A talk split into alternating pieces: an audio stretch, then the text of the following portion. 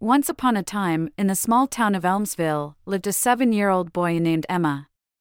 He was a curious, gentle soul who loved nothing more than exploring the vast forests surrounding his home.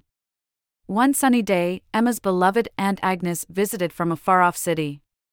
Aunt Agnes was a whimsical woman known for her captivating tales of magical lands and mystical creatures. On this visit, she brought Emma a peculiar gift an ancient map. This, Aunt Agnes said with a twinkle in her eyes, is a map to the enchanted forest.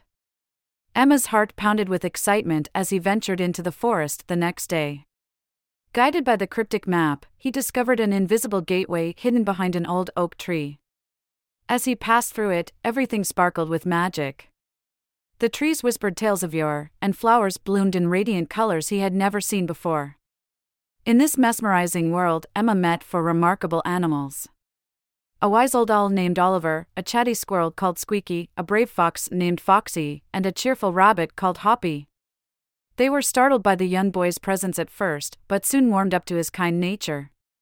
Days turned into weeks, and Emma would visit his four friends daily, sharing stories, playing games, and exploring the magical forest. However, they soon faced a challenge that threatened their idyllic existence. Rumors of a monstrous beast prowling the forest began to circulate. The animals were terrified and decided to hide. But Emma, emboldened by his friendship, decided to face the beast. He bravely ventured deeper into the forest, armed only with his courage and a tiny lantern. As he tread softly in the hushed forest, he suddenly heard a low growl. He saw two gleaming eyes staring at him from the shadows. Gathering all his courage, he stepped forward and shone the lantern at the beast.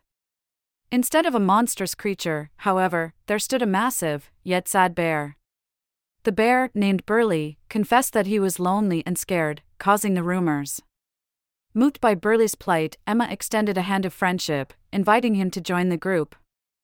Overjoyed, Burly agreed, and they returned to the others.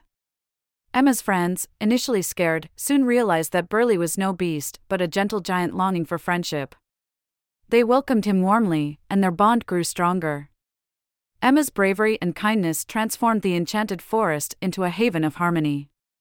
His friendships with Oliver, Squeaky, Foxy, Hoppy, and Burly blossomed, teaching him the true meaning of friendship and courage.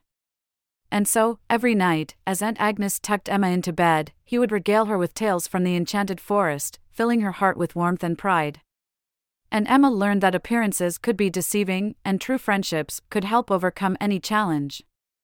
And they all lived happily, learning, growing, and sharing in the heart of the enchanted forest.